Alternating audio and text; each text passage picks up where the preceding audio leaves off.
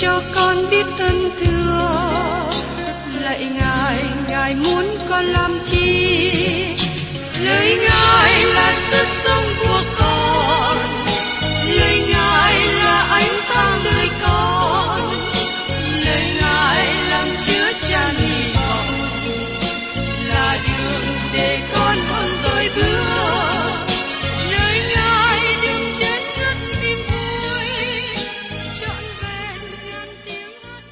Hân hoan chào mừng quý vị đón nghe chương trình Tìm hiểu Thánh Kinh.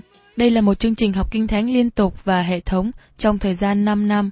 Chúng ta sẽ lần lượt khảo sát từ sáng thế ký cho đến khải huyền. Mục sư tiến sĩ McGee là người được Chúa dùng để sáng lập và thực hiện chương trình này. Ông tin rằng lời của Đức Chúa Trời có khả năng đáp ứng mọi nhu cầu cho tất cả mọi người trên thế giới, không phân biệt chủng tộc, văn hóa, trình độ tuổi tác hay phái tính. Ước mong quý vị theo dõi liên tục và giới thiệu cho thân nhân bạn hữu cùng đón nghe. Kính chào quý vị và các bạn. Trong chương trình tìm hiểu Thánh Kinh kỳ trước, chúng ta đã tìm hiểu phần đầu của sách Daniel đoạn 2. Nói đến việc vua Nebuchadnezzar nằm thấy một điềm chim bao. Vua đã mời các thực sĩ của người canh đê đến để nhờ họ thuật lại và cắt nghĩa cho. Nhưng họ đã không có làm được. Và sau đó, Daniel là người được Đức Chúa Trời tỏ bài cho biết chim bao và ý nghĩa của nó. Daniel đã được ý kiến vua và thuộc lại điềm chim bao. Bây giờ, mời quý vị cùng theo dõi tiếp đến việc Daniel nói đến ý nghĩa của điềm chim bao này, liên hệ đến bốn đế quốc lớn và số phận của họ. Mời quý vị cùng xem tiếp trong Daniel đoạn 2, câu 36 đến 38. Đó là điềm chim bao. Bây giờ, chúng tôi sẽ giải nghĩa ra trước mặt vua. Hỏi vua, vua là vua của các vua, vì Chúa trên trời đã ban nước, quyền, sức mạnh và sự vinh hiển cho vua. Ngài sẽ trao trong tay vua những con cái loài người, những thú đồng và chim trời. Dầu chúng nó ở nơi nào, Ngài cũng đã làm cho vua được cai trị hết thảy. Vậy, vua là cái đầu bằng vàng. Thưa các bạn, vua Nebuchadnezzar là nhà cai trị lớn đầu tiên của thế giới, và tôi nghĩ rằng đây là dự định của Đức Chúa Trời cho Adam trước đây. Ông được ban cho quyền quản trị, nhưng Adam đã bị mất quyền này. Thế giới biết về bốn người cai trị lớn, và có bốn quốc gia lớn mà họ cố gắng cai trị thế giới. Tất cả họ làm hư hỏng công việc, không một ai đạt được thành công. Chỉ có người đầu tiên là Nebuchadnezzar thực hiện tốt. Ngay sau khi Daniel kể lại chim bao cho vua Nebuchadnezzar, ông bắt đầu giải nghĩa. Bốn thứ kim loại khác nhau biểu tượng cho bốn nước lớn của thế giới, hay còn gọi là bốn đế quốc. Nebuchadnezzar được xác định là cái đầu bằng vàng. Ông thực hiện quyền cai trị cả thế giới thời bấy giờ. Không ai đặt lên câu hỏi về quyền cai trị của vua. Nebuchadnezzar là một nhà quân chủ tối cao, và chỉ có một vài người như vậy sau đó. Babylon được nói nhiều trong Kinh Thánh, bao gồm sách Daniel đoạn 5, câu 18 và 19, và Jeremy đoạn 27, câu 5 đến câu 11. Mời các bạn cùng theo dõi lời tiên tri của Jeremy.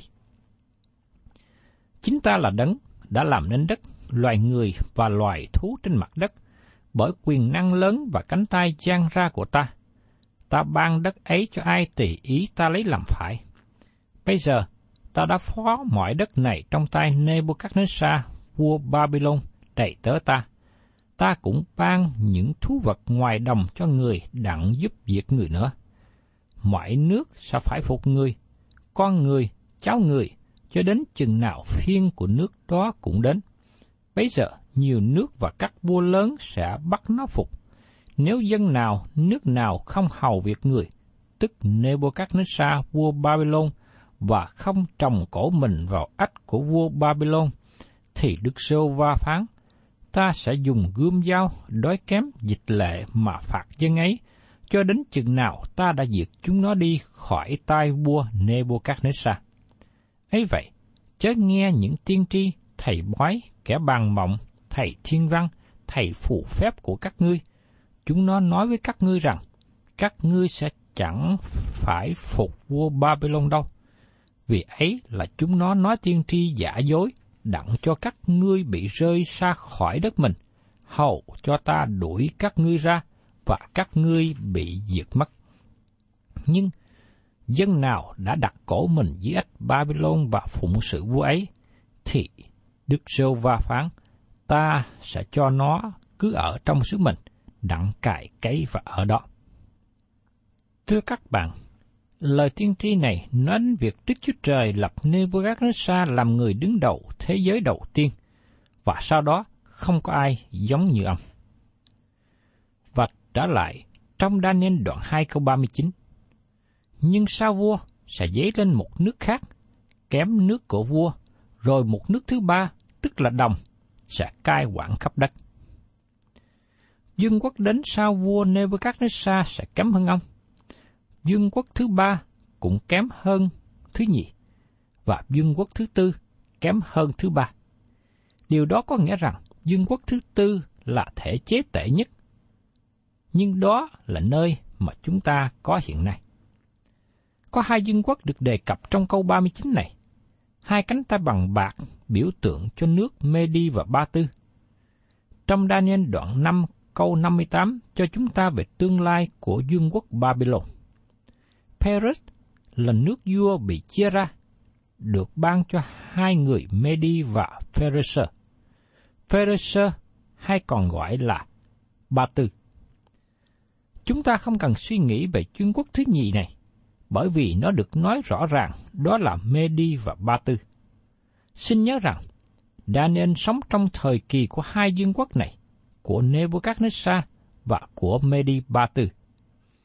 Như chúng ta đã xem ở trong Daniel đoạn 6 câu 8, nói rằng, Bây giờ hỏi vua, hãy lập điều cấm đó và ký tên vào, hầu cho không đổi thai chi, theo như luật pháp của người Medi và người Pharisee không thể đổi được.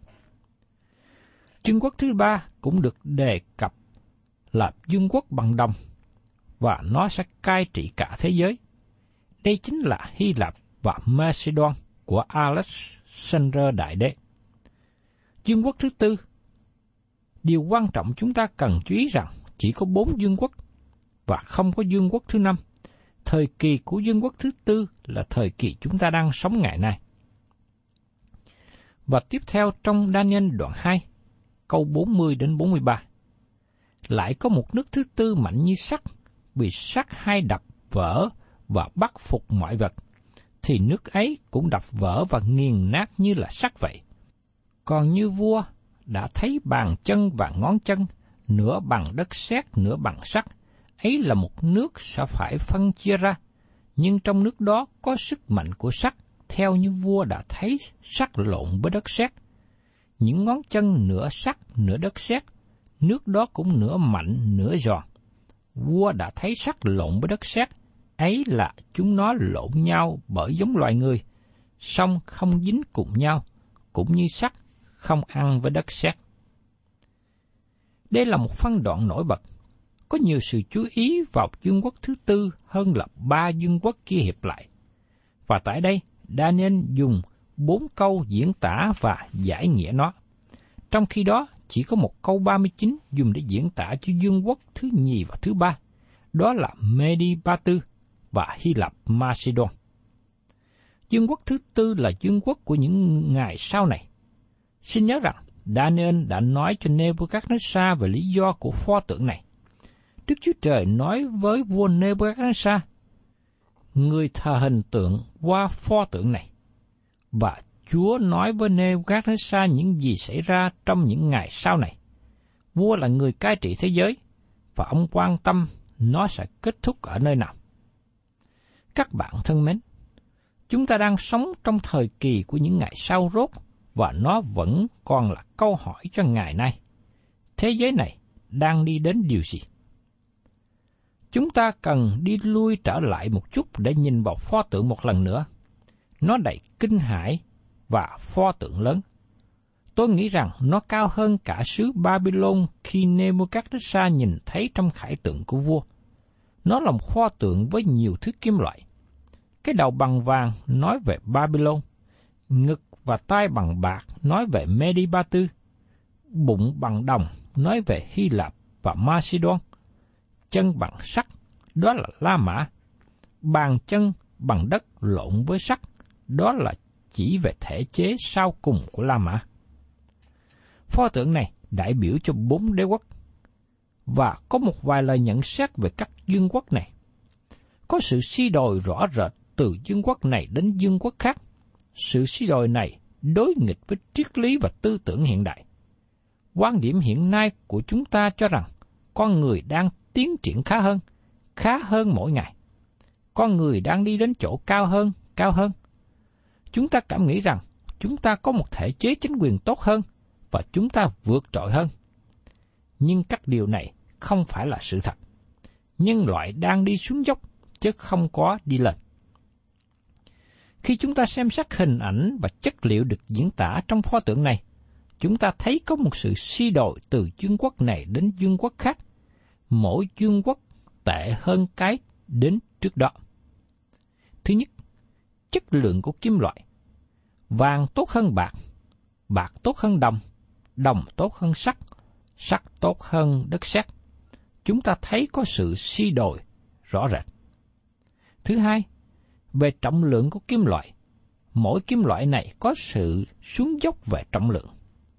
Thứ ba, về vị trí mỗi thứ kim loại. Cái đầu được tôn trọng hơn cái chân. Thứ tư, lời Kinh Thánh xác định trong câu 39, nhưng sao vua sẽ dấy lên một nước khác, kém nước của vua, rồi một nước thứ ba, tức là đồng. Thứ năm, phân chia quyền hành. Việc phân chia quyền hành là dấu hiệu về sự suy yếu. Nebuchadnezzar là cái đầu bằng vàng, nhưng sau đó có hai cánh tay bằng bạc của đế quốc Medi Ba Tư. Babylon vững mạnh vì nó không có chia rẽ. Đế quốc Hy Lạp Macedon lúc bắt đầu là một, nhưng sau đó chia làm bốn.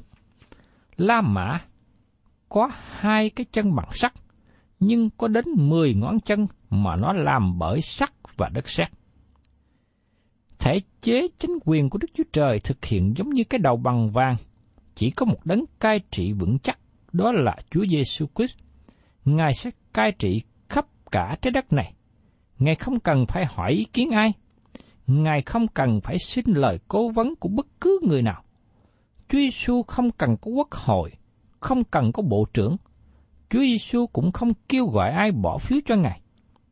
Thật vậy, nếu các bạn không có một quyết định về Chúa Giêsu trong đời sống của mình, các bạn không thể nào thực hiện trong dương quốc của Ngài. Xin các bạn đừng chống nghịch lại với sự thật này, bởi vì điều đó được xảy ra trong thế giới của Ngài. Ngài tạo dựng nên nó. Các bạn và tôi chỉ là con người bé nhỏ đi lại dưới trái đất này. Và Đức Chúa Trời có quyền cất bỏ chúng ta ra khỏi thế giới này giống như chúng ta cất bỏ con kiến nhỏ trong nhà, bởi vì con kiến đó không đi theo ý của chúng ta muốn. Có nhiều người trong chúng ta không thích ứng vào chương trình của Đức Chúa Trời. Đây là thế giới của Ngài, và Ngài làm nó theo ý muốn của Ngài. Thể chế chính quyền của Đức Chúa Trời là một thể chế ngay thẳng nhất mà thế gian này chưa từng thấy. Không một điều gì xảy ra nếu không có phép của Ngài. Chúa Giêsu Christ là người cai trị duy nhất. Nếu các bạn không chịu quỳ xuống thờ phượng Ngài, tôi tin rằng các bạn không thể nào ở trong nước của Ngài. Chúa sẽ sắp đặt một nơi khác cho những người không chịu thờ phượng Ngài. Và tôi xin nói trước cho các bạn biết rằng, chỗ đó không có sự vui mừng hay dễ chịu để cho các bạn ở đâu. Thể chế chính quyền của Đức Chúa Trời chỉ có một vua tối cao và nó là thể chế cai trị và ý muốn của Chúa được bày tỏ. được thực hiện. Đây là lý do rất tốt cho các bạn và tôi thực tập thờ phượng Đức Chúa Trời ngay bây giờ trong ngày hôm nay. Trước khi chúng ta tiếp tục tìm hiểu trong đa nên đoạn 2 này, chúng ta cần để ý thêm một điều nữa. Không có một quyền lực thế giới lớn mạnh nào sau La Mã hay còn gọi là Roma. Đế quốc La Mã vẫn còn hiện diện trong những ngày cuối cùng, nhưng nó ở dưới một dạng thức khác với trước đây. Nó hiện hữu ngay hôm nay. Các đế quốc khác bị tiêu diệt bởi kẻ thù từ bên ngoài, nhưng không có kẻ thù nào đến tiêu diệt đế quốc La Mã. Đế quốc La Mã sụp đổ bởi sự chia rẽ nội bộ từ bên trong. Không có kẻ thù nào đến quỷ diệt. La Mã đang sống trong những quốc gia ở Âu Châu hiện nay. Ý đề lợi, Pháp, Anh quốc, Đức quốc và Tây Ban Nha đều thuộc về đế quốc La Mã cũ trước đây. Luật pháp La Mã vẫn sống và ngôn ngữ của nó vẫn sống. Dầu rằng ngày nay không còn ai nói tiếng Latin nữa, nhưng Latin là nền tảng căn bản để hiểu tiếng Pháp, tiếng Tây Ban Nha và nhiều ngôn ngữ khác. Tinh thần vững mạnh của nó vẫn còn sống. Âu Châu đã ở trong chiến tranh từ khi đế quốc La Mã bị gãy đổ và trở thành các dương quốc này. Điều gì đang xảy ra ở Âu Châu hiện nay? Có một quan điểm tâm lý mới được phát triển. Nhiều người trẻ hiện nay không muốn gọi họ là người Ý hay người Đức. Họ thích gọi họ là người Âu Châu. Ý nghĩ như thế sẽ làm nền tảng cho một người sẽ đến sau này để sắp đặt lại đế quốc La Mã một lần nữa. Hắn được nói trong Kinh Thánh là con người tội ác hay kẻ chống lại Đấng Christ, mà chúng ta có dùng một từ ngữ khác là Antichrist. Hiện nay, có thị trường Trung Âu Châu và chuẩn bị thành lập một đế quốc La Mã. Nhưng Đức Chúa Trời sẽ ngăn chặn và Ngài chỉ cho phép nó xảy ra theo thời điểm của Ngài, bởi vì Hắn là người của sa tăng và Đức Chúa Trời không để cho Hắn xuất hiện cho đến khi nào Ngài gọi dân Ngài đến với nước Ngài. Khi Chúa làm điều đó, Ngài sẽ cất hội thánh của Ngài ra khỏi thế gian này. Đức Chúa Trời sẽ thực hiện chương trình của Ngài, dầu rằng chúng ta thấy nó xảy ra như vậy hay không. Chúng ta thấy rằng đế quốc La Mã tan rã và có nhiều cố gắng của con người để đem nó trở lại, nhưng họ không thành công. Đó là một trong những sứ mạng giáo hội công giáo La Mã từ lúc ban đầu. Cũng có nhiều lãnh tụ khác cố gắng đem Âu Châu trở lại vai trò bá chủ, như Napoleon, Hitler, Missoloni. Nhưng tất cả những người này đã thất bại. Đức Chúa Trời chưa sẵn sàng để cho hắn xuất hiện trở lại. Bây giờ chúng ta tìm hiểu đến việc quỷ diệt quyền lực của thế giới dân ngoại, thành lập nước trời trên đất. Điều gì xảy ra sau cùng cho dương quốc sau cùng? Dương quốc của sắt lộn với đất sét. Tôi tin rằng đất sét biểu tượng cho đám đông. Nhiều quốc gia khác nhau của mười ngón chân. Sắc nói đến sự kiện La Mã sống với thể chế cuối cùng của đế quốc cũ. Nó bị kết thúc như thế nào? Chúng ta được ban cho câu trả lời trong phần kết luận của đoạn 2 này. Mời quý vị cùng xem tiếp trong Daniel đoạn 2, câu 44 đến 45. Trong đời các vua này, Chúa trên trời sẽ dựng nên một nước không bao giờ bị quỷ diệt. Quyền nước ấy không bao giờ để cho một dân tộc khác, song nó sẽ đánh tan và quỷ diệt hết các nước kia, mà mình thì đứng đợi đợi. Theo như vua đã thấy hòn đá đục ra từ núi, chẳng phải bởi tay đã đập vỡ sắt, đồng, đất sét, bạc và vàng. Đức Chúa Trời lớn đã cho vua biết sự sau này sẽ đến. Điềm chiêm bao này là thật, và lời giải nó là chắc chắn. Kẻ chống lại Đấng Christ, hai con người của tội ác là người sẽ đem đế quốc La Mã trở lại. Hắn sẽ trở thành cái độc tài của thế giới. Hắn có 35 tên khác nhau trong Kinh Thánh Hắn sẽ cai trị thế giới giống như Nebuchadnezzar đã làm trong lúc ban đầu.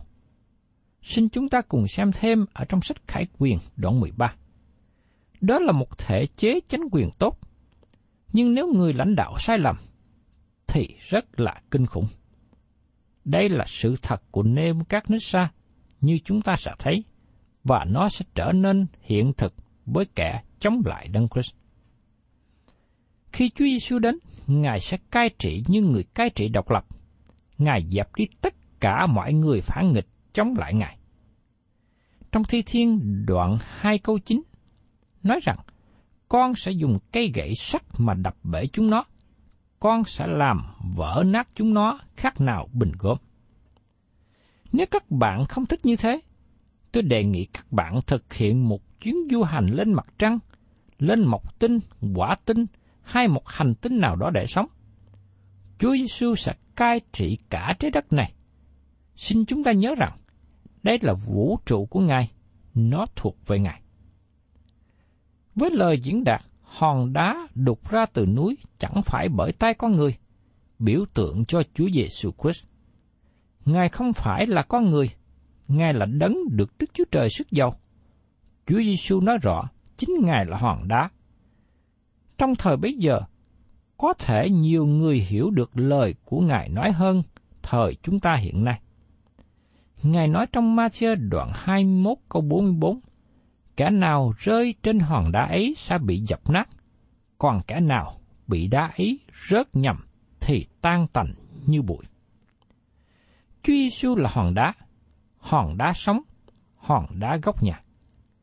Trong Corinto thứ nhất đoạn 3 câu 11 nói rằng, vì chẳng ai có thể lập một nền khác ngoài nền đã lập là Đức Chúa Giêsu Christ. Chúa Giêsu là hòn đá tuyệt vời và chúng ta là những người tội nhân đến nương dựa trên Ngài bởi đức tin. Hòn đá là một trong những hình ảnh biểu tượng trong Kinh Thánh nói về Đấng Christ trong chức vụ của Ngài, như là Đấng Cứu Thế và Đấng Phán Xét. Ngài là hòn đá cứu rỗi, như được đề cập trong phục truyền đoạn 32 câu 15, và Ngài là hòn đá phán xét trong phục truyền đoạn 32 câu 4. Các câu này trong sách Daniel nói về thời kỳ mà Chúa Giêsu trở lại trên đất như là đấng phát xét để dẹp đi tất cả những người chống nghịch Đức Chúa Trời trên đất. Điều này đề cập về sự đến lần thứ hai của Đấng Christ trên đất, mà nó được diễn tả chi tiết cho chúng ta trong Khải quyền đoạn 19, câu 11 đến 21. Và sự đến của Ngài là cao điểm nổi bật và được đề cập nhiều lần trong Kinh Thánh. Như chúng ta có thể xem thêm ở trong Sophoni đoạn 14, câu 1 đến câu 3, Joel đoạn 3 câu 2 và câu 9 câu 16, trong Esai đoạn 34 câu 1 đến câu 8 và trong Thi Thiên đoạn 2. Con người tự hào về sự cai trị trên đất này và muốn thiết lập sự cai trị của mình cho đến cuối cùng. Nhưng thật khó cho chúng ta thực hiện ý nghĩ này. Chúng ta đang sống trong thế giới mà nó bị bán xét. Tôi nghe có một số người nói rằng, tôi chờ đợi cơ hội mai rủi. Nhưng xin các bạn là người chưa được sự cứu rỗi chú ý rằng, các bạn sẽ không có cơ hội may mắn, các bạn sẽ hư mất, các bạn không có Đức Chúa Trời và các bạn không thể nào đứng nổi trước mặt Ngài. Có thể trong lòng các bạn có một mong ước nhỏ nào đó trở nên người có tôn giáo. Có thể các bạn đi nhà thờ vài lần trong năm, hay đi đến chùa làm một vài nghi thức cúng kiến, hay các bạn làm một vài công việc thiện cho người khác. Nhưng thưa các bạn, điều mà các bạn cần là tin nhận đấng Christ làm Chúa cứu thế. Xin các bạn lưu ý rằng, một là các bạn đến với Chúa Giêsu là hòn đá sống. Nếu không, thì hòn đá sẽ đến với các bạn. Chính tôi đến với hòn đá và tôi mong ước các bạn cũng làm như thế. Đức Chúa Trời sẽ kết thúc ngày của con người bé nhỏ trên đất này. Nước Đức Chúa Trời sẽ được tỏ bài. Và một ngàn năm trái đất này sẽ được thử nghiệm dưới sự cai trị của Đấng Christ. Ngoại trừ có một khoảng thời gian ngắn, Đức Chúa Trời cho phép Satan thực hiện một số việc. Nước trời sẽ tiếp tục vào cõi đời đời. Xin chúng ta xem lời diễn đạt này thêm trong Khải quyền đoạn 20. Bây giờ trở lại trong đa nên đoạn 2, công 46 đến 47 nói tiếp. Bây giờ, vua Nebuchadnezzar sắp mặt xuống, lại đa nên và truyền dân lễ vật cùng đồ thôm cho người. Đoạn, vua cất tiếng nói cùng Daniel rằng, quả thật, Đức Chúa Trời các ngươi là Đức Chúa Trời của các thần, và là Chúa của các vua. Chính Ngài là đấng tỏ ra những sự kính nhiệm, vì ngươi đã có thể tỏ ra sự kính nhiệm này. Lời giải nghĩa chim bao của Daniel có hiệu lực trên vua Nebuchadnezzar. Vua cúi lại Daniel và truyền lệnh những người khác cũng làm như thế. Nebuchadnezzar không biết nhiều hơn, ông chỉ biết thờ phượng một hình ảnh thể chất. Nebuchadnezzar nên thờ phượng Đức Chúa Trời hằng sống chân thật. Và qua điều này, ông được hướng dẫn cho biết về Đức Chúa Trời trên trời. Và trong sách Daniel, chúng ta nhìn xem sự phát triển đức tin của một vị vua thờ hình tượng. Nó phá vỡ đi sự tâm tối của người theo ngoại giáo, và vua sẽ đi vào sự sáng tuyệt vời khi nhận biết Đức Chúa Trời là đấng hàng sống. Và kết thúc trong Daniel đoạn 2, câu 48 đến 49. Vua bèn tôn Daniel lên sang trọng và ban cho người nhiều lễ vật trọng. Vua lập người cai trị cả tỉnh Babylon và làm đầu các quan cai những bác sĩ của Babylon. Daniel cầu xin vua thì vua lập Sadrach, Meshach và Abednego cùng cai trị tỉnh Babylon, còn Daniel thì chầu nơi cửa vua. Thưa các bạn, với hình ảnh một người ngồi ở cổng vua là lề lối thực hành được Kinh Thánh đề cập. Trong sách Sáng Thế Ký nói đến ông Lót ngồi trước cổng thành Sodom, có nghĩa là làm một quan án. Trong sách ECT nói đến Mạc Đô Chê cũng được ban cho chức vụ này. Ông ngồi trước cổng để phán xét, phân xử. Giờ đây, nebo các nước xa ban thưởng cho Daniel và thăng chức cho ông. Nhưng Daniel không quên ba người bạn của mình, những người đã hiệp tác với ông trong sự cầu nguyện, và Daniel cũng xin cho họ giữ chức vụ quan trọng trong tránh quyền của Babylon. Chàng thanh niên Daniel giờ đây trở nên một quan án, ông ở trong tòa tối cao. Vị trí của Daniel giống như thủ tướng hiện nay. Và xuyên qua sách Daniel chúng ta thấy rằng Daniel là người được Nebuchadnezzar hỏi ý kiến nhiều việc quan trọng. Daniel làm quan sát và thủ tướng trong dương quốc của Babylon. Thân chào tạm biệt quý vị và xin hẹn tái ngộ cùng quý vị trong chương trình tìm hiểu Thánh Kinh kỳ sau. Chúng ta sẽ tiếp tục đến Daniel đoạn thứ ba.